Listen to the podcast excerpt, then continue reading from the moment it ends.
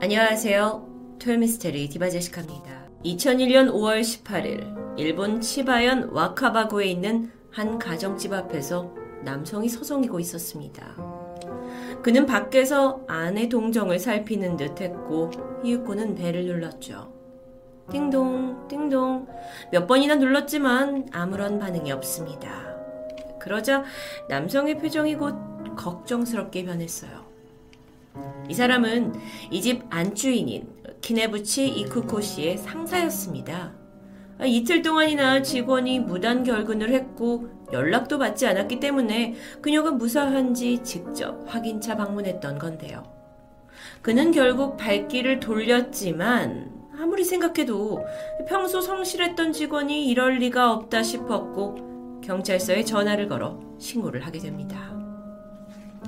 경찰은 일단 집주인의 연락이 쉽게 닿지 않는 상황에서 무단으로 집에 들어갈 수는 없었어요. 그래서 방법을 찾던 중에 해외 유학 중이던 키네부치 부부의 딸에게 연락을 하게 됩니다. 딸이 소식을 듣고 급히 일본으로 귀국을 했고 경찰과 함께 집을 방문하게 되죠. 굳게 닫혀 있던 현관문이 열렸고 집 안으로 들어가자 눈앞에는 충격적인 광경이 펼쳐져 있습니다. 집안 복도와 목욕탕 입구 쪽에서 다량의 혈흔이 눈에 띄었던 겁니다. 딸은 공포에 질려서 일단 부모님 이름을 부르면서 집안 곳곳을 뒤지기 시작했죠. 하지만 내부에는 부모님도 그리고 시신도 없는 듯 했습니다. 경찰은 혹시나 하고 집 근처까지 수사 범위를 넓혀서 행방을 조사하게 되는데 그 어디에도 남편 키요시 씨와 부인 이쿠코 씨의 흔적은 남아있지 않았습니다. 그들은 갑자기 어디로 증발해버린 걸까요? 경찰이 가장 먼저 조사를 착수한 것은 남아있던 혈흔입니다. 당연하겠죠. DNA 검사 결과 부부 중 아내였던 이쿠코 씨의 피라는 게 확인되었고요. 그러면서 이 사건이 단순 실종이 아닌 납치 혹은 살인 사건이라고 의심할 수밖에 없었습니다. 그래서 부부의 마지막 행적과 함께 주변인들에 대한 조사가 이뤄지기 시작합니다. 가장 먼저 용의자로 의심된 건 이 부하 직원 집에 방문했던 상사 A씨였습니다. 실종 신고도 그로부터 시작된 거였죠. 그런데 진술 조사를 하던 중 A씨가 그날 집 뒷마당에서 수상한 남성을 발견했다는 이야기를 하게 됩니다. 증언에 따르면 키네부치 집에 그가 도착을 해서 가장 먼저 배를 눌렀고 이에 반응이 없자 수상해가지고 혹시나 하는 마음에 부부의 집 근처를 한 바퀴 쭉 둘러봤다고 합니다. 이때 뒷마당에서 30대 중반으로 보이는 한 남성을 발견했다고 하죠. 그 남자가 캡모자를 쓰고 안경에 마스크까지 쓰고 있었습니다. A씨와 눈이 딱 마주쳤는데 급히 몸을 돌려서 마당 바깥쪽으로 도망갔다고 합니다. 그런데 경찰은 이 진술을 내뱉는 A씨에게 뭔가 석연치 않다라는 것을 느끼게 돼요. 아니, 그 남성을 발견한 즉시 그냥 집 밖으로 빠져나가게 하지 말고 뭔가 따라가거나 했어야 하지 않냐라고 묻게 됩니다. 그런데 여기에 대해 A씨가 사실 자기는 그 남성이 키네부치 부부를 보호하고 있는 경찰일 수도 있다고 생각한다고 말합니다. 아니, 이게 또 무슨 소리일까요? A씨에 따르면 부인 이쿠코 씨는 실종되기 전부터 어딘가 크게 불안해 보였다고 하죠. 특히나 실종 나흘 전부터는 상사 A씨한테 제가 복잡한 일에 휘둘려서요. 당분간 경찰이 집을 들락날락 하게 될 것 같아요. 라는 말을 하기도 했죠. 그러다가 실종 3일 전인 5월 15일 이쿠코 씨는 아침 일찍 A씨에게 전화를 걸어왔고 경찰이 급히 집을 방문할 예정이라서 오늘은 하루 회사를 쉬어야 할 것 같다고 말했다는 겁니다. 이때 걱정이 됐던 A씨가 아니 도대체 무슨 일에 휘말린 거냐고 묻자 이쿠코 씨는 떨리는 목소리로 빈집 털이범 두 명이 계속 주변 집을 대상으로 노리고 있어요. 한 명은 현장에서 붙잡혔다는데 한 명은 도주 중이래요. 근데 그 사람이 계속 우리 집을 노리는 것 같아요. 경찰은 A씨의 진술이 의미 있다고 생각을 했고 여기서 언급된 도주 중인 빈집 터리범 남성이라는 사람을 유력한 용의자로 지목하고는 행방을 쫓게 됩니다. 그리고 머지않아 또 다른 사실이 밝혀지죠. 그 용의자로 추정되는 남자가 키네부치 부부가 실종된 바로 그날 5월 18일 오후 1시 35분경에 치바역 앞에 있던 한 은행에서 남편의 정기적금 350만엔, 하나로 약 3,700만원 정도의 금액을 해약하고 받아간 장면이 CCTV에 포착됐던 겁니다. 당시 CCTV에 찍힌 그 남성의 모습입니다. 용의자의 특징을 보면 키가 165cm 정도, 5, 60대로 추정되는 얼굴이었고요. 넓은 어깨와 또 귀 모양, 목의 굵기로 봤을 때 격투기를 했을 그런 가능성이 있다고 추측이 가능합니다. 자, 이렇게 사진이 나오고 나서 사건은 급히 물살을 타는 듯 했죠. 아니, 근처를 서성였던 이 의심스러운 남자를 찾아내기만 하면 되는 거기 때문입니다. 아니, 그런데 정작 신원을 알아내는 데는 쉽지 않아요. 보시다시피 사진 속 남성은 마스크에 안경에 모자를 쓰고 있어서 정확히 몽타주조차 그릴 수 없었기 때문입니다. 경찰은 혹시라도 이 부부 주변 인물들이 이 남성을 알고 있지 않을까 생각하고 물어보게 되는데 안타깝게도 그런 사람은 없었습니다. 아, 이렇게 수사가 잘 되나 싶다가 좀처럼 진전이 없게 되던 이때 키네부치 실종을 전담하고 있던 경찰서로 아내의 지인이라는 사람이 제보 전화를 걸어옵니다. 그녀는 실종 이틀 전 부인과 통화로 안부를 주고받았는데 대화 내용 중에 경찰 한 명이 오전 중에 우리 집에 왔었다. 그런데 동네를 배회하고 있는 빈집 털이범이 있다라는 걸 얘기해줬다라고 합니다. 그러니까 이쿠코 씨가 이날 경찰과 만났는데 이 범인들이 빈집털이 범들이 인터넷 기술자라서 이쿠코 씨의 통장에 있는 돈을 간단히 빼갈 수도 있으니까 이를 막기 위해서 통장 정보를 전부 다 제공해 달라라고 부탁을 받게 됐고 여기에 응하면서 모든 계좌 정보를 넘겼다는 이야기였죠. 경찰은 일단 급히 이쿠코 씨를 찾아갔다는 의심스러운 경찰의 존재를 밝히려고 했습니다. 하지만 이게 영 진짜 경찰은 아닌 것 같아요. 그렇다면 누군가 사칭을 해서 부인에게 접근해 계좌 정보를 빼내고 이걸로 적금을 해약해서 현금을 가져갔다는 추정이 가능합니다. 도대체 그는 누구였을까요? 그렇게 시간이 지나버렸어요. 4개월이 지난 시점에서 부부와 함께 사라졌던 부분의 잣가용이 치바현으로부터 상당히 떨어진 나고야 시내의 불법 주차 차량 보관소에서 발견됩니다. 자, 이 차는 범인이 가져갔을 가능성이 컸죠. 이걸 이제 염두에 두고 경찰이 내부를 꼼꼼히 조사해 보는데, 뭐, 범인은 이런 걸 이미 예상했었는지 지문이 깨끗하게 지워져 있었습니다.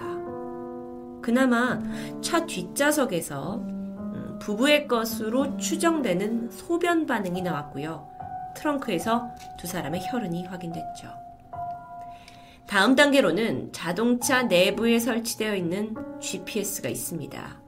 이걸 추적해 본 결과 부부가 실종된 5월 18일과 다음 날인 19일 오후까지 차량이 치바현 고속도로를 지나서 도쿄, 이어서 사이타마라는 지역까지 이동한 것도 확인됩니다. 이 사건은 상당히 많은 어, 증거들이 나오고 있어요. 지금까지 보면 집안에서 발견된 핏자국, 경찰을 사칭한 범인의 접근, 그리고 납치된 흔적이 보이는 차량까지. 자, 지금까지 모인 증거들을 바탕으로 누가 부부를 납치했는가라는 거에만 너무 치중된 건 아닐까요? 이제부터는 왜 이 부부가 납치되었는가에 대한 이유를 생각해 볼 필요가 있습니다. 부인 이쿠코 씨가 단순히 빈집 터리범이 집에 침입을 해서 금품을 훔칠 거에 두려워서 계좌 정보 같은 중요한 걸 경찰이라는 범인한테 줬다? 사실 이 부분은 좀 어딘가 석연치 않습니다. 그렇게 쉽게 줄 정보가 아니잖아요. 그래서 경찰도 이 점을 의심하면서 혹시나 하고 부부의 경제적인 문제를 검토하게 됐는데 그러던 중 부인의 노트북에서 수상한 이메일을 발견하게 되죠. 이쿠코 씨는요, 실종 전까지 불특정 다수를 향해서 수백 개의 메일을 꾸준히 보내왔습니다. 내용을 보니까 이쿠코 씨가 다단계 화장품 사업과 관련된 어떤 일을 하고 있었다는 게 밝혀지는데, 이 다단계 사업이 일본 최대의 범죄 조직이라는 야쿠자와 연관이 있다는 정황이 있었습니다. 그렇다면 부부가 실종된 이유는 단순히 어떤 도둑의 납치 사건이 아니라 범죄 조직과 관련이 있을 수도 있었죠. 게다가 소문에 의하면 평소 거절하는 걸 어려워했던 이 부인이 주변 지인들에게 100만 엔 단위의 돈, 그러니까 하나로 천만 원 정도의 금액을 자주 빌려주곤 했다고 해요. 하지만 돈을 이제 다시 돌려달라 라는 말이 어려워서 남편과 자주 말다툼을 했다고 합니다. 그러던 중 참다 못한 부인이 결국 흥신소를 찾아가서 빚을 대신 받아달라는 의뢰를 했다는 증언이 나오게 됩니다. 키네부치 부부가 실종되기 전날 이 쿠코 씨가 직장 상사 A 씨한테 했던 말 기억하시나요? 복잡한 일에 휘둘렸어요. 당분간 경찰이 집을 들락날락 할 것 같아요. 어쩌면 여기서 말하는 경찰은 빈집 털이범 그 경찰이 아닌 다단계 혹은 채무와 관련된 범죄 조직원을 의미하고 있는 건 아닐까요? 부부가 실종된 이후 그들도 발견되지 않고 시신도 없는 채 사건은 더욱더 복잡해져 갔습니다. 아니, 그러던 중에 부인의 또 다른 지인이 어, 그, 들은 이야기를 해주게 돼요. 내가 지금 인생에서 가장 괴로운 사건이 생겨서 당분간 충분할 수 없을 것 같아. 아니, 어쩌면 앞으로 일을 못 나가게 될 수도 있어. 라고 했다는데요. 인생의 어떤 최악의 사건? 이건 무엇을 의미하는 걸까요? 이렇게 실종과 관련된 많은 미스테리한 점이 있기 때문에 수많은 소문들이 나돌았습니다. 현재로서는 부부 중 남편의 적금을 해약해서 돈을 인출한 그 사진에 찍힌 유력 용의자를 찾는 게 급선무일 텐데 그게 뒷마당에서 발견된 그 A씨와 눈이 마주친 수상한 남자인지는 확인되지 못했습니다. 같은 인물인지는 아직 모른다는 거예요. 2001년 5월에 실종된 키네부치 부부. 아니, 이게 알면 알수록 더욱더 새로운 정황들이 밝혀졌고요. CCTV 사진도 있지만 사건의 해결은 돔처럼 되지 않습니다. 그리고 부부가 실종된 지 19년이 지난 지금까지도 담당 형사는 부부의 행방을 찾아 헤매고 있다고 하는데요. 단순 실종인지 납치인지 혹시 살해당한 건지조차 명확하게 밝혀지지 못했고 기네부치 부부 실종 사건은 일본 내에서 미스테리한 미제 사건으로 남아 있습니다. 토요 미스테리 디바제시카입니다. 안녕하세요. 토요 미스테리 디바제시카입니다. 때는 1992년 지금의 프로야구팀 두산 베어스의 전신이기도 한 OB 베어스 선수들은 원정 경기를 위해 서울을 출발해 전주로 향하게 됩니다. 상대팀은 쌍방울 레이더스였죠. 쌍방울 레이더스는 1990년 3월 30일에 출범하게 된 야구단이었습니다. 전북이 연고지였기 때문에 당시에 전주 종합경기장 야구장과 군산 월명종합운동장 야구장을 홈구장으로 사용하고 있었죠. 여러분에겐 좀 낯선 팀일 수도 있을 텐데요.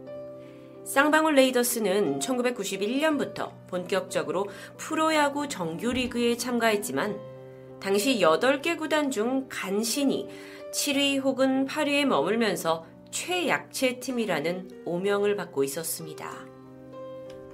그렇게 서울에서 한참을 달려 전주에 도착한 오비베어스 선수들. 그들은 지정된 숙소인 코아 호텔에 짐을 풀게 됩니다. 코아 호텔은 1985년 전주시 서노송동에 문을 연 4성급 호텔이었는데요. 그 당시에 지하 2층에서 지상 12층에 이르는 굉장히 넓은 규모에다가 100개가 넘는 객실, 연회장에 사우나, 커피숍까지 갖춘 그러니까 90년대 초반만 해도 보기 드문 특급 호텔이었습니다. 그러다 보니 이곳은 개장 직후 전주의 명물로 떠오르면서 꾸준히 많은 시민들과 관광객의 사랑을 받아오게 되죠. 오비베어스 선수들이 코아 호텔을 숙소로 선택한 건 어쩌면 경기를 앞두고 컨디션 조절이 아주 중요한 선수들에게 당연한 선택이었던 것 같습니다. 그렇게 원정 시합을 앞둔 바로 전날 밤. 같은 방을 쓰고 있던 오비베어스의 주전 타자 김영석 선수와 김상호 선수는 긴장도 풀 겸 저녁 식사와 함께 간단히 맥주 한 잔을 마시고 숙소로 돌아왔는데요. 그런데 호텔 방문을 열고 들어선 그 순간 두 사람은 본능적으로 누군가 이 방 안에 있다라는 것을 알아차리게 됩니다. 그들의 눈앞에는 검은 실루엣이 침대에 걸쳐 앉아 있는 것이 보였는데요. 자세히 보니까 생전 처음 보는 한 여성의 얼굴입니다. 그녀는 아무런 표정도 없이 미동도 없이 그저 침대에 걸터 앉아 있었죠. 누, 누구세요? 이 섬뜩한 상황에서도 선수들이 용기를 내어 물어보지만 그녀는 아무런 대답을 하지 않습니다. 왠지 모를 이 말도 안 되는 기운이 넘쳐오면서 두 선수가 일단은 옆방으로 가게 돼요. 그리고 문을 두드리면서 다른 동료에게 도움을 청합니다. 우리 방에 이상한 사람이 있다고. 그리고 다시 동료와 함께 방에 돌아왔을 때 이미 그녀는 감쪽같이 사라져 버렸죠.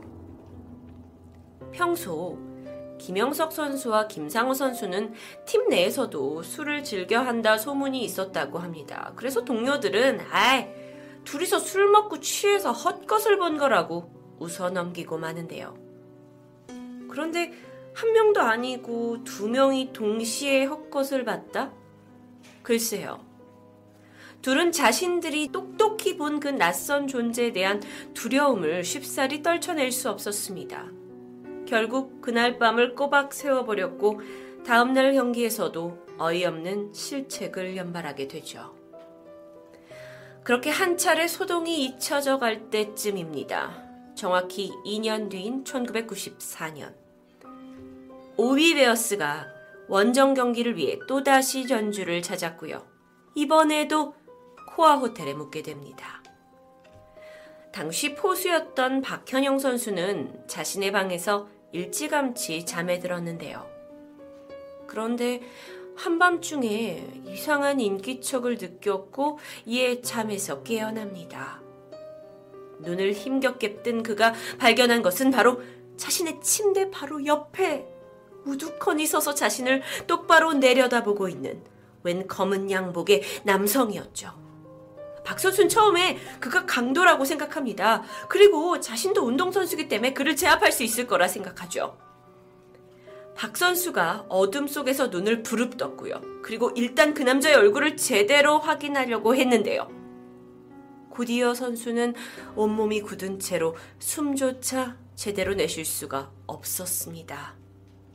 그 이유는 그 남성에게는 눈, 코, 입이 안 보였기 때문이에요. 박 선수가 아! 소리를 지르고 말았죠. 그리고 이 소리를 듣고 옆 침대에 있던 동료 선수가 깨어납니다. 그가 바로 2년 전에 이 호텔에서 이상한 일을 겪었던 김상호 선수였어요. 김 선수는 자신이 2년 전에 본 그 여성이 귀신이라고 굳게 믿고 있었다고 합니다. 그래서 이미 전주에 오기 전 무속인에게서 퇴마 부적을 받아왔었는데요. 김 선수가 소리에 깼고 허둥지둥 가방에서 부적을 꺼내듭니다. 아, 그러자 믿기 힘든 일이 벌어졌는데요. 갑자기 아무런 이유 없이 방 안의 침대가 마치 지진이라도 난 듯 요동치기 시작했던 겁니다. 이 말도 안 되는 상황에 공포에 휩싸인 두 선수는 곧장 방을 뛰쳐나왔고 트레이너 방으로 도망쳤습니다.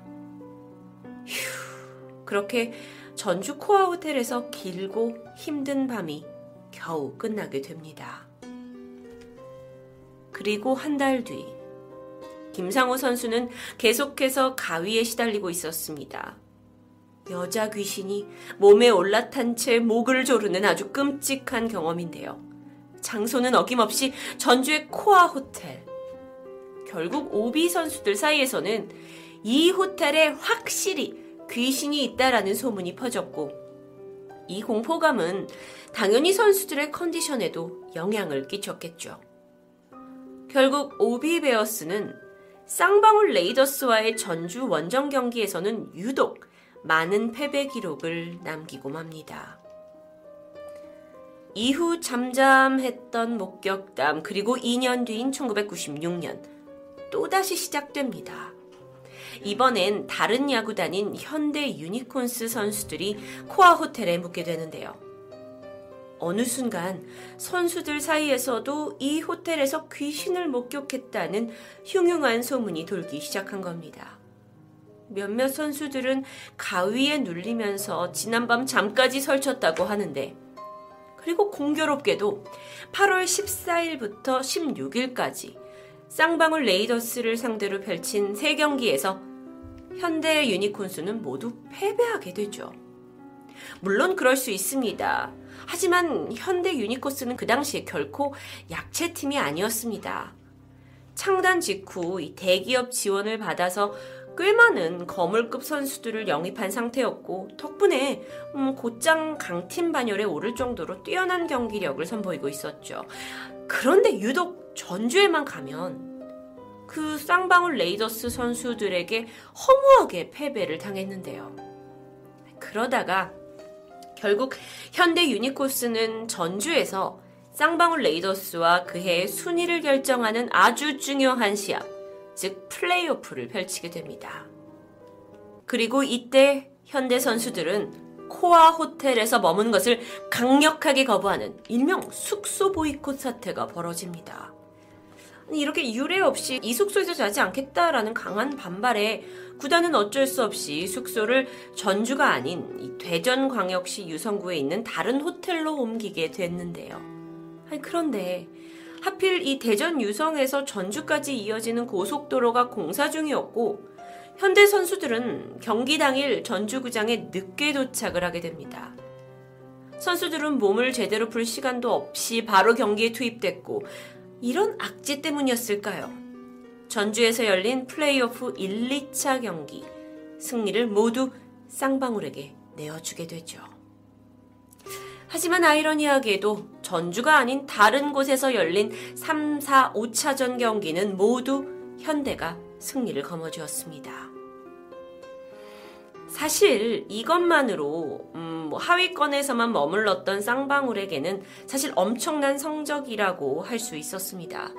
마치 하늘이 쌍방울의 승리를 돕는 것 같다고나 할까요? 1996년 그해 쌍방울은 정규리그 2위라는 엄청난 성적을 거두게 됩니다.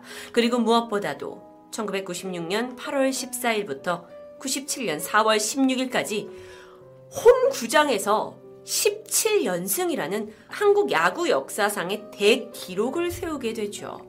그러니까 다른 도시로 가는 원정 경기를 제외하고 자신들의 전주 쪽 홈 구장에서만 무려 17번 연속으로 승리를 했다라는 건데요.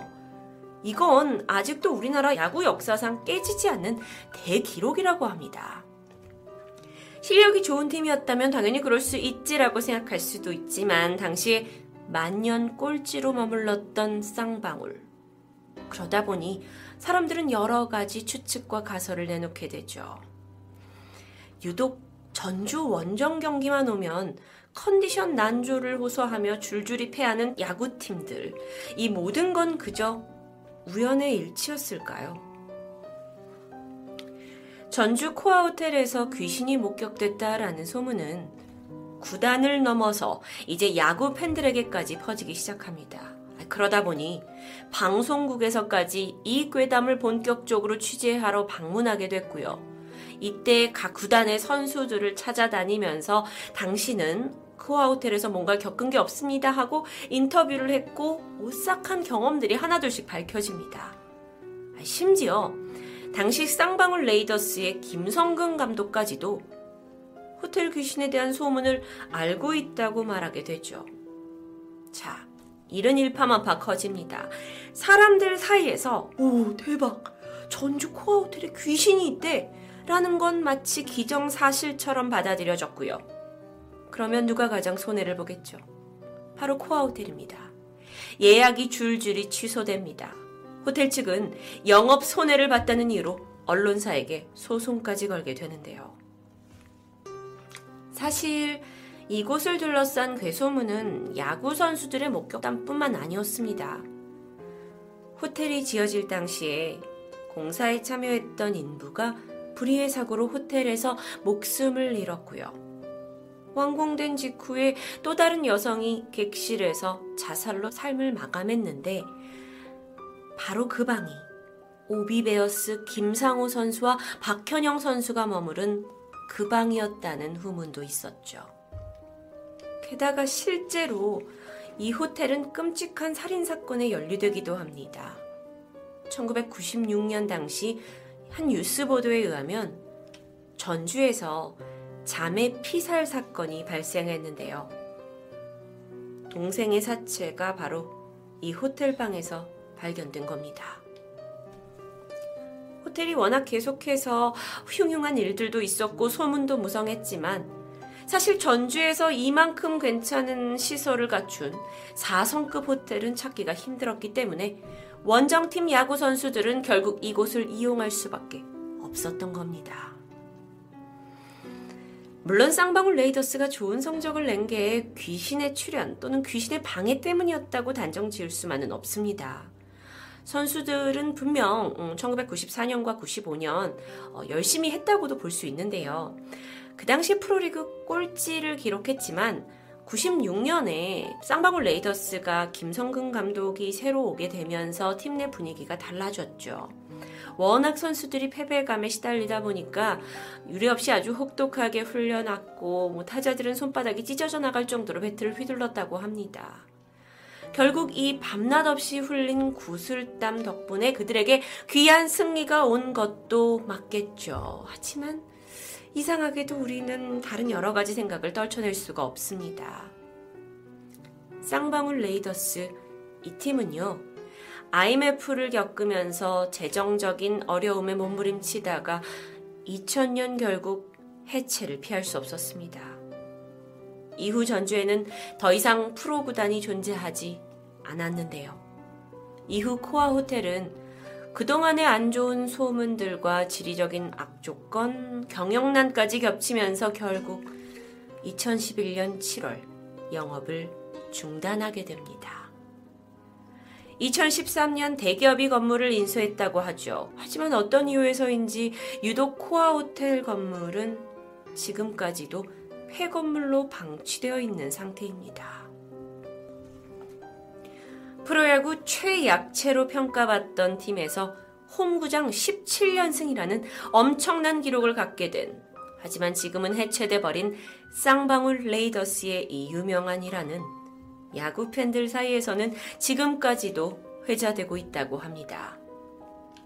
그리고 일부 팬들 사이에서는 유독 원정 선수들만 골라서 방해 공작을 했던 귀신들이 어쩌면 쌍방울 레이더스의 진정한 팬이 아니냐라는 농담도 전해지고 있는데요. 정말 호텔의 귀신 소동, 이건 귀신의 짓궂은 장난이었을까요? 혹은 타지에서 온 누군가에게 자신의 존재를 알아봐 주길 바라는 원혼의 소리 없는 외침이었을까요? 토요미스테리 디바제시카였습니다. 하단의 영상을 클릭하시면 또 다른 영상을 보실 수 있습니다.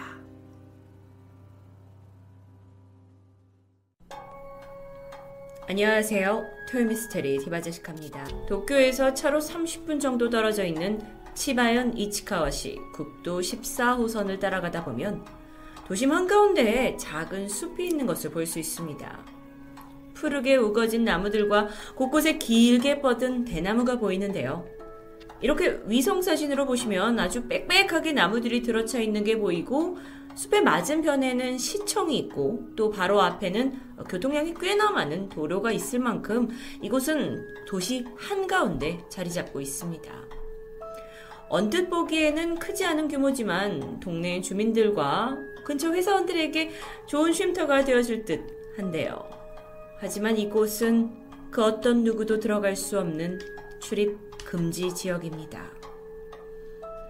지난 1980년 어떤 꼬마가 이 근처에서 공을 가지고 놀다가 우연히 이 숲 안으로 공이 떨어지는 일이 있었는데 아이는 익히 이곳에 대해서 알고 있었기에 숲 안에 들어갈 엄두도 내지 못했다고 합니다. 결국 경찰이 동원되어서 긴 장대로 공을 꺼내주었다는 유명한 일화가 있을 만큼 이곳은 마을 사람들에게 아주 조심스럽고 두려운 장소였습니다. 이 작은 숲의 이름은 야와타노 야부시라즈. 일본에서는 이 말 자체가 관용어구로 쓰이고 있는데요. 그 뜻은 길을 잃거나 출구를 알 수 없게 된 것을 의미합니다. 우리나라에도 유명한 소설가이자 일본의 국민 작가로 불리우는 에도가와 람포와 나츠메 소세키 또한 이 표현을 자신의 소설에 사용했을 만큼 유명한 말인데요. 이곳은 정말 이름 그대로 출입 금지 지역입니다. 먼저 숲의 가로 세로는 모두 18m 정도, 대지는 250평 정도의 크기로 사실 숲이라고 불리기엔 상당히 작은 규모죠. 그렇다 보니 안에서 방향을 잃거나 뭐 헤맬 만한 곳이라고 보기는 힘들 것 같습니다. 도대체 도시 한가운데 있는 이 아담한 숲이 어쩌다 절대 들어가서는 안 되는 곳이 되어버렸을까요? 사실 일본에서는 꽤나 오래전부터 이곳에 대해 흉흉한 이야기가 전해지고 있습니다. 우리나라 조선시대에 해당하는 일본의 에도시대 때도 그 흔적이 발견되는데요. 야와타노 야부시라지의 사실을 확인할 수 있는 가장 오래된 자료는 1749년의 카츠시카 삼주지라는 지리서입니다. 이 지리서에서 야와타노 야부시라지에 대해 이 덤불은 크지도 높지도 않다. 그러나 울창해서 그 속은 보이지 않는다. 들어가지 말아야 하며 한 번 들어가면 나오지 못한다라고 설명되어 있을 정도입니다. 이 외에도 그 에도 시대 기행문이나 문헌에서 숲은 종종 발견되는데 여기 아주 흥미로운 사실이 있습니다. 시간이 지나도 야바타노 야부시라지의 넓이가 항상 똑같이 서술되어 있다는 것이죠. 그즉 몇백 년 동안 그 규모가 변하지 않았다는 겁니다. 이러한 사실을 통해서 분명 히 숲은 에도 시대부터 사람이 들어가면 재앙이 온다고 굳게 믿어졌고 공포의 대상이었다라는 것을 추정할 수 있죠. 그렇다 보니 사람의 손길 또한 거의 닿지 않았던 것을 확인할 수 있었습니다. 그러다가 현대에 들어와서 1955년에 발간된 일본에서 가장 신뢰가 높은 사전으로 알려진 고지엔에서도 야와타노 야부시라즈에 대해서 출구를 모르는 곳이라고 서술을 했을 정도로 정말 이 숲은 공공연하게 미스테리한 장소의 상징이었죠. 그렇다면 그 근원은 어디서 시작이 되었을까요? 정말 많은 기록들이 존재하지만 그 가운데 가장 유명한 가설은 에도 시대의 영주 도쿠가와 미츠쿠니의 이야기입니다. 꽤나 높은 자리의 인물인 도쿠가와가 어느 날 뭐 별로 크지도 않은 숲인데 사람들이 들어가지도 않고 마치 무슨 큰 저주를 받을 것처럼 두려워한다 라는 이야기를 듣고는 호기심이 발생했습니다. 결국 그는 이 숲에 들어가 보게 되는데 이후로 전해지는 이야기에 따르면 그는 그곳에서 수많은 요괴들을 만나서 공포에 질렸고 나갈 수 있는 출구를 찾았지만 어떤 이유에서인지 이 조그만 숲에서 전혀 나갈 방법을 찾지 못하고 같은 곳만 헤맸다고 합니다. 그러던 중 그의 앞에 백발의 노인이 나타났습니다. 그리고 그 노인이 조용히 이렇게 말했죠. 계명을 어기고 이 숲에 들어온 건 무엇 때문일까? 그대가 귀인이니 이번만은 봐주겠다.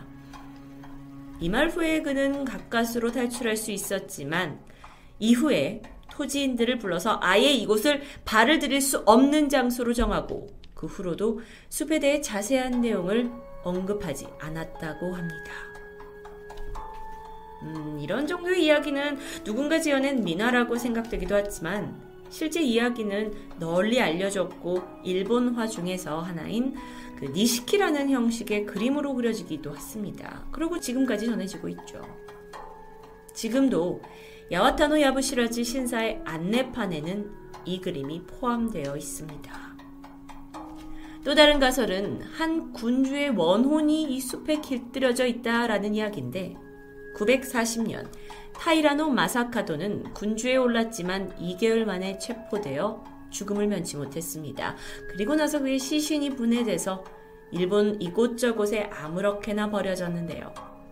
부하들이 비밀스럽게 시신을 수습해서 일본 곳곳에 나눠서 묻었는데 실제로 그 머리가 묻힌 곳이 도쿄에 사적이 존재합니다. 하지만 나머지 시신은 어디에 묻혔는지 알려지지 않았죠. 그러던 중에 1923년 관동 대지진으로 인해서 건물들이 파괴되자 이 타이라노 마사카도의 머리 무덤을 없애고 그 위에 신축 건물을 세우는 공사가 시작됩니다.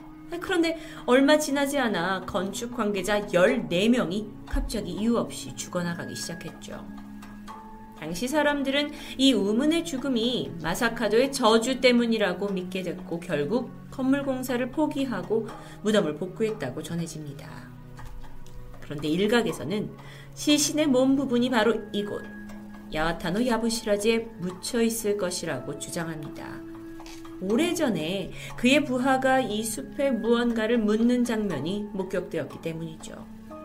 이후 주민들은 이 숲에도 분명 저주가 내렸다고 믿어왔고 아무도 들어가길 꺼려하면서 결국 지금까지 현대에 와서까지 출입 금지 지역이 돼버렸다는 이야기였습니다.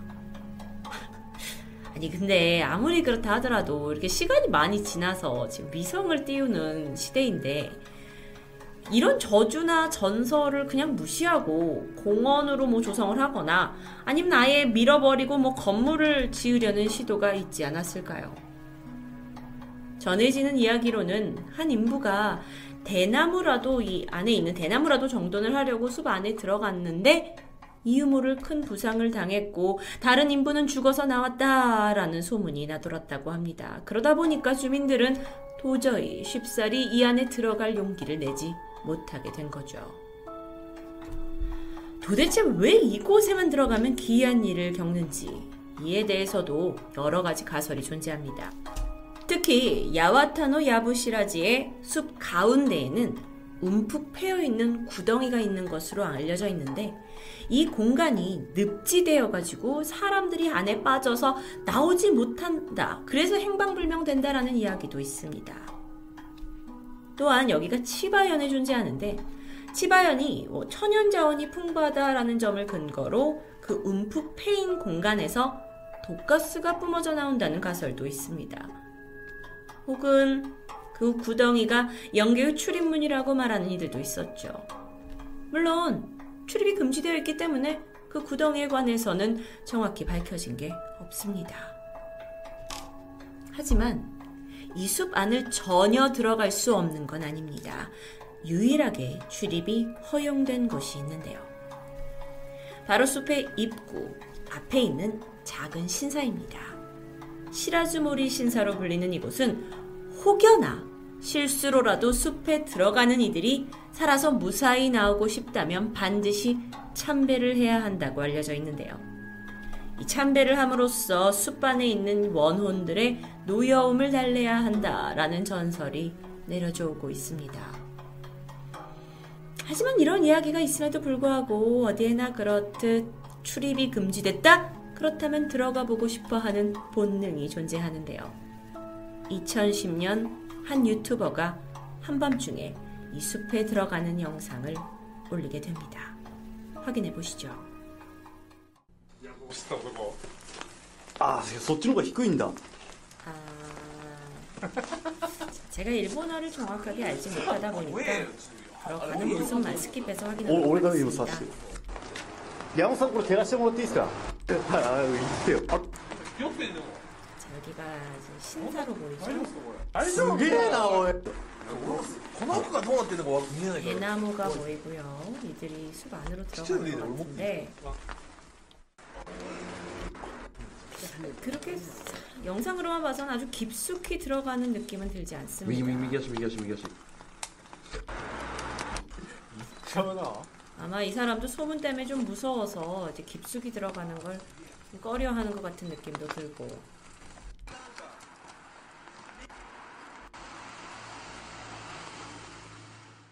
보시다시피 이들은 숲의 깊은 곳까지 들어가지 않은 것으로 보이는데요.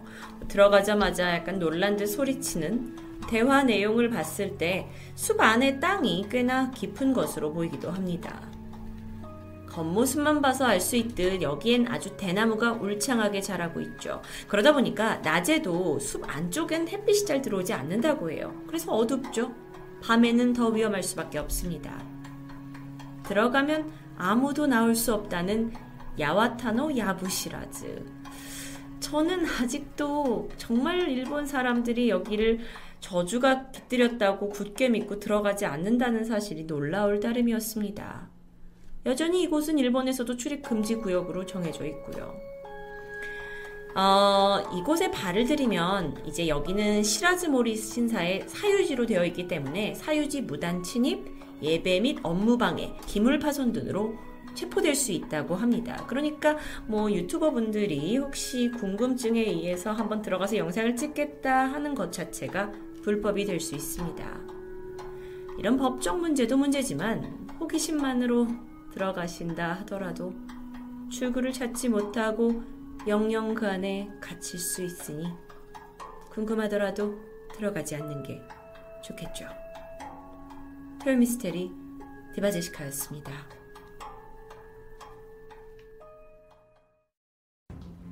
안녕하세요. 토요미스테리 디바제시카입니다. 미스테리라는 것은 참 많은 장르를 포함합니다. 끔찍한 살인, 이해 안 되는 실종 사건 또는 유령이 등장하는 공포 스팟이나 고대 문명이 소개되기도 하죠. 그런데 한편으로 우리가 살고 있는 이 지구에서 일어나는 다소 설명하기 힘든 자연 현상들, 이것 또한 굉장한 미스테리라고 생각됩니다. 인간을 품고 있는 자연, 그 안에는 아직도 우리가 모르는 수많은 미스테리가 숨겨져 있습니다. 이 사진, 사막의 표면에 찍혀 있는 발자국 같기도 한 이것, 여러분은 어떻게 보이시나요? 제 눈에는 마치 누군가 인위적으로 이 컴퍼스를 대고 그려놓은 듯한 크고 작은 원이 아닐까 싶었는데요. 하지만 그 크기가 결코 인간이 그런 방식으로 만들어낼 수 있는 규모가 아니었습니다. 이 기이한 원형 무늬, 마치 요정들이 뭐 춤을 추고 간 자리 같다라고 묘사되면서 fairy circle이라고 불리고 있습니다. 이러한 현상이 발견되는 곳은 지구상에서 단 두 곳인데요. 바로 아프리카 대륙의 나미비 사막과 호주 필바라 지역입니다. 이 두 곳은 무려 만 킬로미터나 떨어져 있을 뿐만 아니라 사막이라는 점만 제외하면 어떠한 공통점도 찾을 수 없죠. 그렇다 보니 도대체 이 넓은 지구에 왜 유독 이 두 곳에서만 서클 현상이 일어나는지 궁금증이 생겼습니다. 게다가요, 이 페어리 서클은 한 번 만들어지면 그 형태를 그대로 유지하는 게 아니라 마치 살아있는 것처럼 시간이 지남에 따라 성장하기도 하고 크기가 줄어들기도 하면서 사라지기도 합니다. 도대체 이것들의 정체는 뭘까요? 페어리 서클에 대한 연구가 시작된 건 1970년대입니다. 그간의 조사 결과 연간 강수량이 50에서 100mm 정도의 아주 건조한 지대에서만 대량으로 발견되고 있습니다. 크기를 보면 지름이 2m부터 최대 12m까지 다양한 크기로 서클이 형성이 되는데 이게 또 특이한 게 일정한 간격을 유지하면서 넓은 사막으로 퍼져나갑니다. 겹치는 형태가 아니에요. 어, 정말 또 이상한 건 이 서클의 안쪽에서는 풀이 자라나지 않고요. 바깥쪽에서만 식물이 자라나는 걸 볼 수 있죠. 이 미스테리한 지형을 하늘 높이 위성 사진을 통해서 보면 더욱더 흥미로운 점이 발견되는데요. 이렇게 분석 결과 같은 지역에 위치해 있던 서클의 넓이가 시간이 지나면서 확대되기도 또 축소되기도 하는데 그렇다면 처음 서클이 나타났다가 완전히 사라지기까지의 수명을 계산해 보니까 작은 서클은 24년 정도, 큰 서클은 75년 정도로 기간도 다양했습니다.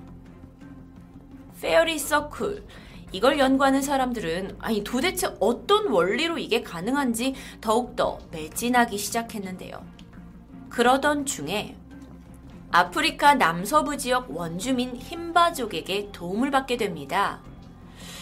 오랫동안 이곳에서 거주한 흰바족은 페어리 서클이 발견되는 땅 밑에 용이 살고 있고 용이 코로 내뿜은 열기로 인해서 뭐 땅 위에 풀이 말랐고 서클이 생겼다라는 전설이 내려오고 있었습니다.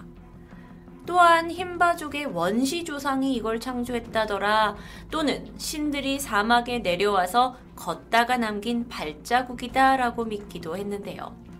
물론 이건 과학적인 근거가 없는 구전된 전설이긴 했지만 최소한 페어리 서클이 아주 오래전부터 이곳에 존재했다는 사실은 분명히 확인할 수 있었던 겁니다. 하지만 진짜 미스테리한 건 이 현상이 도대체 왜 생기냐는 거죠. 연구는 계속 이어집니다. 그러던 2004년 아주 놀라운 주장이 제기됐죠.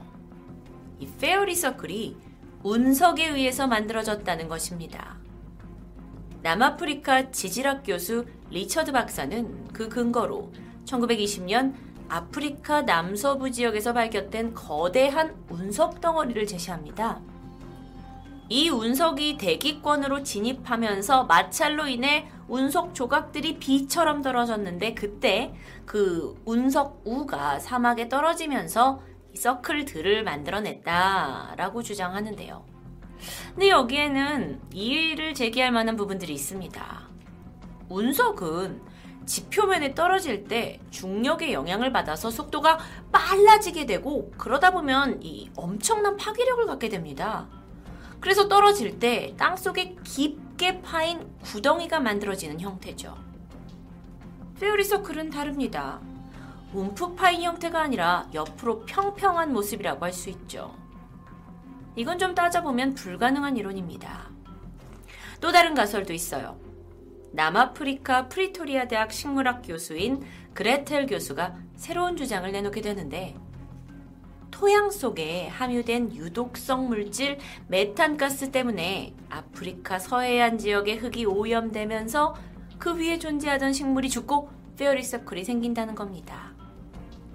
그런데 이 주장 또한 비판을 받게 되죠. 아, 만약 그 주장대로라면 아프리카 남서부 일대 식물들이 오염으로 다 죽었어야 되는데 서클 모양대로 죽는다는 건 쉽게 이해되지 않습니다.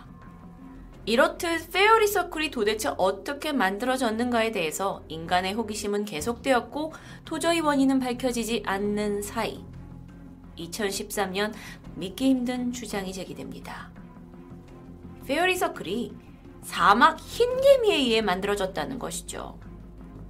독일 함부르크 대학 노르베르트 위르겐스 교수가 Science지에 발표한 논문에 따르면요. 이 사막 흰개미가 이 fairy circle 대부분에서 발견이 되는데 특히나 새롭게 만들어진 서클에서는 100% 발견된다는 어, 조사 결과였습니다. 그래서 이를 기반으로 서클의 안과 밖의 토양 성분을 비교하게 되는데 성분 자체가 차이가 없어요. 하지만 유일하게 차이점이 있습니다. 서클 안의 토양의 수분 함량이 밖에보다 더 높다라는 것이었죠. 사실 이 사막의 강, 연 강수량이 50에서 100ml라는 걸 고려했을 때 수분이 땅에 수분이 없는 건 정상적인 현상입니다. 그래서 서클 밖의 토양에서는 수분이 거의 없는데 유독 서클 안에서는 수분이 높다? 이걸 흰개미와 연관 짓게 된 겁니다. 이 지역에 사는 사막 흰개미들은 식물의 뿌리를 갉아 먹으면서 죽게 만든다고 해요. 근데 그 이유가 물을 공급받기 위해서입니다. 사막의 풀들은 물의 증발을 더 가속화시키는데 식물을 없애버리면 물이 지표면 밑으로 모이게 돼서 흰개미들이 계속 물을 공급받아 살 수 있다 라는 원리였죠. 그러니까 흰개미들이 서클을 만들어서 그 안에 식물 뿌리를 갉아 먹으면서 물을 공급받기 위해서 이걸 하고 있다는 거죠. 게다가 서클의 크기가 점점 넓어지는 것도 흰개미가 더 많은 수분을 저장하려고 범위를 늘려가는 것이다 라고 설명합니다. 여태까지의 주장 중 가장 그럴듯하게 들리기도 했죠. 하지만 이에 대한 반대 의견도 있습니다. 페어리 서클은 특이한 기후와 지형 때문에 생성될 뿐이지 이흰 개미와 직접적인 원인은 아니라는 겁니다. 흰 개미가 있는 다른 지역에선 이게 발생하지 않거든요. 호주의 괴팅겐 대학의 연구팀은 그 호주 페어리 서클 중에 154개에다가 구멍을 내고 드론까지 동원을 해서 조사를 했는데요. 이 호주 지역의 fairy circle은 폭우 이후에 극심한 열에 의해서 수분이 증발되고 또 토양이 풍화 이 같은 과정에서 fairy circle이 만들어진다라고 얘기하면서 흰개미와는 전혀 관련 없다고 주장합니다. 아니 게다가 흰개미가 굳이 왜 원의 형태만을 만드는 이유가 뭔지 원과 원 사이의 거리가 또 일정한 이유는 뭔지 그 크기와 위치가 규칙적인 거에 대해서는 전혀 설명할 수 없습니다. 흰개미가 그렇게 규칙적으로 만들었다? 글쎄요. 이렇게 엇갈리는 주장 속에 그나마 가장 합리적으로 인정받는 것은 식물들이 부족한 자원 환경에서 생존하기 위해 스스로 만든 패턴이라는 가설입니다. 그러니까 원형의 무늬가 있으면서 얘가 물을 포획하게 되는데 아까의 원리대로 그 원 가장자리로 물이 흘러 들어가게 만들어지고요. 이게 물의 양이 증가하면 식물 뿌리가 증가해서 토양이 느슨해지죠. 그럼 이 느슨해진 토양이 더 많은 물을 침투시켜서 원화의 가장자리에서 식물들이 자라게 만든다는 가설. 이 가설 또한 이해가 되려면 되겠지만 이게 유독 지구상에서 두 곳에서만 벌어진다는 것은 쉽게 설명되지 않습니다. 그러던 2017년 미국 프린스턴 대학 연구진이 흥미로운 결과를 발표했습니다. 자, 이들이 연구한 곳은 fairy circle뿐만이 아니었어요. 또 다른 미스테리 지형, 미국 오리건주에 있는 Mima Mounds, 그리고 남아공의 휴엘티, 그리고 브라질의 모룬두스입니다. 이게 총 4곳인데 여러분 사진 속에서 지금 보시겠지만 물론 fairy circle과 형태는 다르지만 다 원형 무늬가 발견되는 곳이에요. 그리고 이곳은 그 작은 지역이 아니라 뭐 넓게는 수백 킬로미터 지역까지 규칙적으로 원형이 생기고 있는 점에서 미스테리한 지형이라는 동일점을 발견할 수 있었습니다. 특히 이 중에 미국에 있는 이 Mima Mounds는 이 동그란 형태의 뻥 튀어나온 이 봉분이 수없이 펼쳐져 있기도 한데요. 그래서 사람들이 생각하기에 아 고대 인디언들이 여기를 무덤으로 만들어서 이렇게 뽕긋뽕긋하게 만들어 놓은 게 아니냐라고 추정을 했죠. 아니 근데 이상하게 이 내부에서 이게 무덤이면 뼈나 부장품이라는 게 나와야 될 텐데 그런 증거가 전혀 나오지 않습니다. 그러니까 이게 인간의 힘에 의해서 만들어진 증거가 없는 거죠. 여전히 미스테리로 남아 있습니다. 물론 이곳을 연구하는 학자들은 최근에 이걸 땅다람쥐가 만들 거다라는 추정도 존재합니다. 프린스턴 대학 연구진에서 이런 서클들이 지구상에 형성되는 이유를 밝히기 위해서 데이터와 수학 이론을 연결해서 시뮬레이션을 가동시켰죠. 그리고 발견한 연구 결과는 이 원형이 흰개미나 설치류 같은 지하 동물과 식물들이 상호작용을 통해서 만들어낸 공동의 창작물이라고 주장합니다. 그러니까 예를 들어서 베어리 서클은 흰개미가 물을 더 많이 얻기 위해 육각형을 만들면 그 수분을 이용해서 식물들이 질서 정연한 뿌리 시스템을 구축하면서 이렇게 서클 형태가 된다라는 것이었는데 이 수많은 원들 사이에서 보이는 특정한 패턴은 제한된 물에 너무 많이 서로 경쟁하지 않기 위해 형성된다고 설명합니다. 아, 점점점 아리송해지는데요. 과연 그게 가능할까 싶기도 하고, 실제 이 연구를 비판하는 과학자들도 있죠. 하지만 이 프린스턴 대학에서 내놓은 결과는 동물과 식물 사이에서 일어나는 생태 조직적인 어떤 메커니즘이 있다. 우리가 전혀 모르던 그런 사실을 발견한 데에는 큰 기여가 있다고 평가됩니다. 지금까지 페어리 서클이라는 지구상의 아주 신비한 지형을 보고 들어오셨지만 영 알쏭달쏭해지지 않았나 싶을 텐데요. 맞습니다. 페어리 서클이 어떻게 만들어졌는지, 왜 만들어졌는지 모든 것은 발견 이후 만들어진 가설일 뿐이고 여전히 정확히 규명된 것은 없습니다. 어쩌면 우리에게 진정한 미스테리란 아직 풀지 못한 우리가 살고 있는 이 대자연의 비밀 아닐까요? 토요미스테리 디바제시카였습니다. 토요미스테리 디바제시카입니다. 1980년대의 어느 날 미국의 과학자이자 석유 회사에서 연구소장으로 일하고 있던 버나드 이스트런드 박사는 한 연구에 미친 듯이 몰두하고 있었습니다. 그간 여러 많은 실적을 쌓아온 그가 획기적인 새 기술 하나를 발명하게 된 것이었죠. 그건 바로 전자기파를 이용해 숨겨진 자원을 탐사할 수 있는 장비였습니다. 석유 회사에 소속되어 있던 이 박사는 지구 이곳저곳에 매장되어 있는 석유나 천연가스의 양을 조사할 수 있는 어떤 기술을 연구하다가 이 발명을 하게 됐고요. 이 기술로 결국 특허 출원까지 하게 됩니다. 인류가 사용하게 될 이 자원을 발견하는데 한 획을 그을 수 있는 대단한 발명이라고 평가받던 중이었죠. 그런데 이 장치에 유독 큰 관심을 보이는 집단이 있었습니다. 바로 미국 정부였죠. 그들은 버나드 박사의 특허 기술을 잘 활용을 한다면 국방 무기를 개발하고 또 에너지 문제를 해결하는데 큰 도움이 될 거라고 생각합니다. 바로 미 정부가 버나드 과학자에게 손을 내밀었고요. 그는 선뜻 제안에 동의하게 되죠. 그렇게 협업이 시작되면서 이 프로젝트는 하프라고 세상에 알려지게 됩니다. High Frequency Active Oral Research Program. 이걸 우리말로 번역하게 되면 고주파 오로라 활동 연구 프로그램 정도로 해석될 수 있었는데요. 이후 20년 동안 이 하프 프로젝트는 진행됩니다.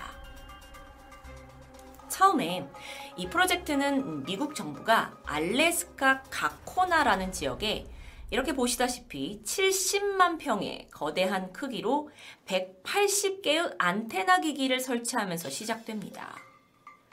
하프 프로젝트는 이 수많은 안테나에서 강력한 고주파를 발사해서 지구의 대기, 이제 그 중에서도 전리층을 자극하는 실험이었는데요. 대규모 전자기파를 이제 받게 된 전리층이 이걸 지상으로 다시 반사해서 지하 자원을 탐사하는 원리입니다. 그러니까 지상에서 쏘고 그거가 반사돼서 거기서 이제 다시 보는 거죠. 어디 자원이 있는지. 그게 어떻게 가능하냐면 석유나 천연가스는 고유한 주파수를 가지고 있어서 그 지구 밖에서 떨어져서 보면 어디서든지 탐지할 수 있다라는 이론을 적용한 겁니다. 그런데 문제가 발생합니다. 이 하프 프로젝트가 애초에 버나드가 순수하게 기획했던 에너지를 더 잘 우리가 개발하고 찾을 수 있도록 쓰자라는 순수한 기획과 다르게 미군에서는 이 장치를 전쟁 무기로 사용하려고 방향을 틀게 되는데요. 미 국방부는 버나드 박사가 모르는 사이 하프를 통해 적의 인공위성이나 미사일을 추적하고요. 이후에 그것을 파괴까지 하는 장치를 개발하고 있었습니다.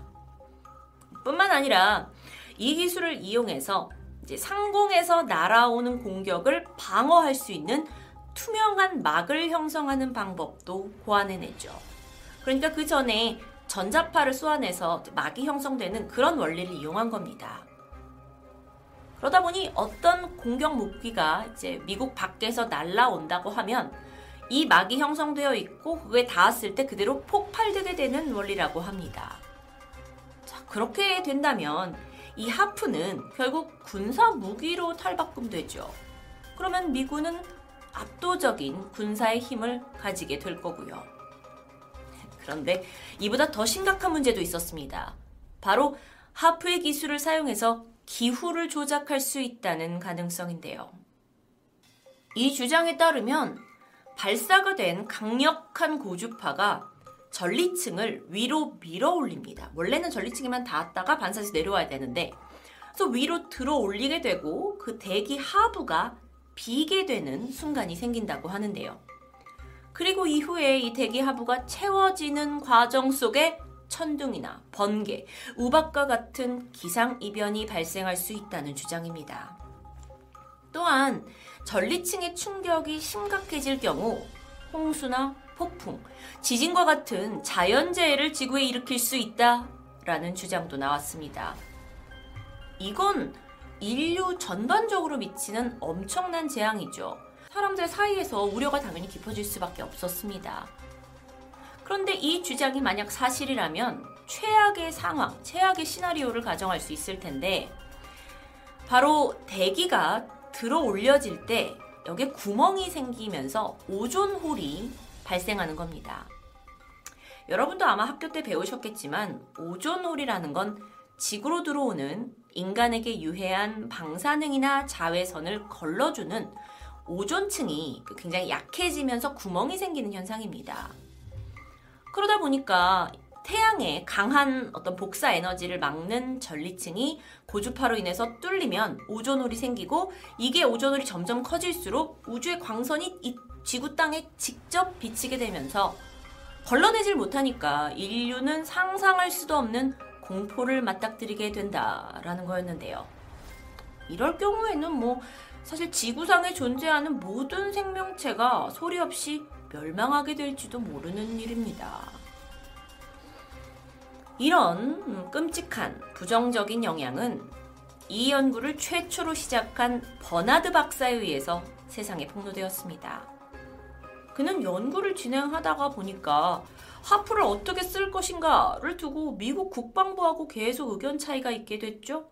그리고 결국 프로젝트에서 손을 떼게 됩니다.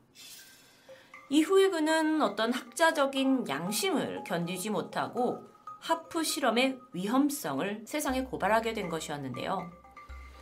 그는 미국이 아주 오래전부터 이 기계를 이용해서 지구의 기후를 조정하고 있다고 증언했습니다. 그 증거로 제시한 게 미군이 이 유전을 그러니까 석유가 나오는 곳을 발견하는데 필요한 것 이상으로 하프 에너지를 사용하고 있다는 점을 들었는데요. 조금 설명하면 원래 하프는 30와트의 에너지만 사용할 수 있도록 설계되었다고 합니다. 그러니까 유전을 찾는 데는 딱 30와트 정도가 필요한 에너지 양이었죠. 그런데 미군은 이 성능을 무려 2억 와트까지 출력할 수 있도록 개선했다고 하는데요. 이건 하프가 본래 목적 외에 다른 용도로 사용될 수도 있음을 암시하고 있었습니다. 과학자가 단 30와트로 해낸 일을 정부가 왜 이렇게 늘렸는가? 이건 분명 다른 목적이 있을 것이다. 미 정부는 이것을 어떤 기후 조작이나 다른 것으로 사용할 것이다. 라는 음모론이 생기게 되죠. 여기서 끝이 아닙니다. 이 의혹에 더 불을 지피는 사건이 있었어요. 2004년 규모 9.3에 달하는 강진, 헤일이 동남아 일대를 강타했죠. 그러면서 약 30만 명이 넘는 사상자를 낳았습니다. 그야말로 엄청난 재난이 우리에게 온 것이었는데요. 영국의 BBC 방송에서 이것이 단순한 자연재해가 아닐 수도 있다라는 의미심장한 말을 하게 됩니다.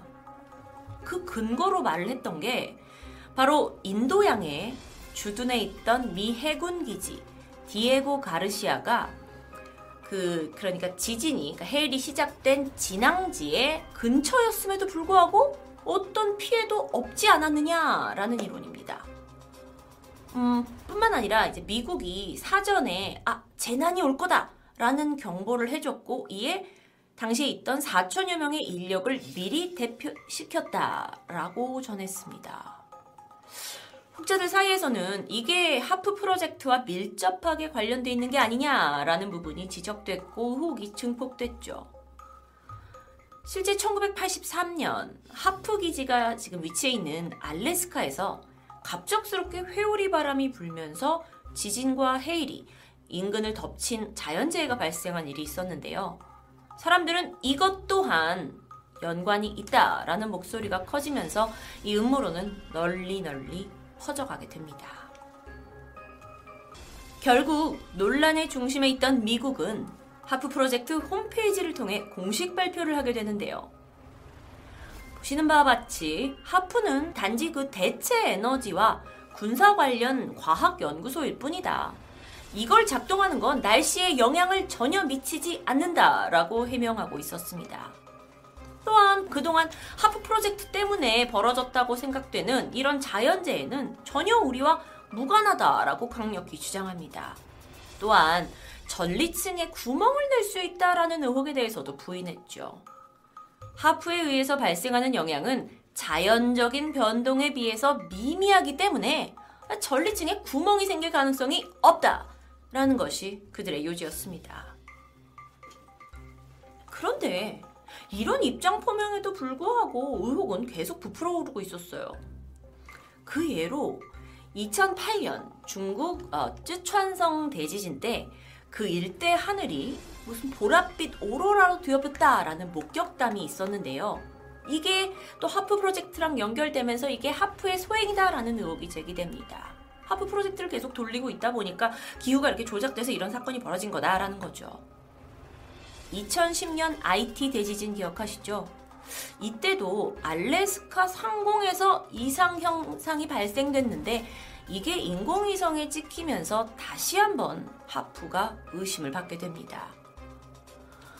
그러다 보니 전 세계에서 빈번하게 발생하는 이상기후 현상들이 모두 미국 정부가 시행하고 있는 이 하프의 소행일 수도 있다! 라는 가설이 나오게 됩니다. 심지어는 물론 이건 음, 믿던지 말던지지만 하프 프로젝트가 그 강력한 전파를 이용해서 사람들의 마음을 통제하는 연구를 하고 있다라는 이야기도 나오게 되죠. 그렇다면 여기서 좀 음, 우리가 원리를 생각해 봤을 때 어떤 인위적인 사람이 만든 에너지로 자연재해를 만드는 게 정말 가능한 일일까요? 라는 생각이 드는데요.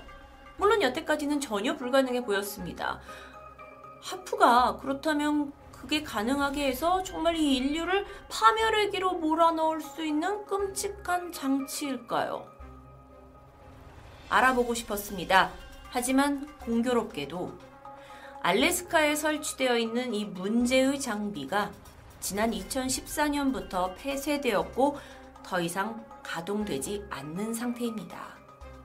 그렇다 보니 지금으로서는 이 직접적인 책임을 추궁할 수도 분석할 수도 혐의를 검증할 수도 없게 됐죠.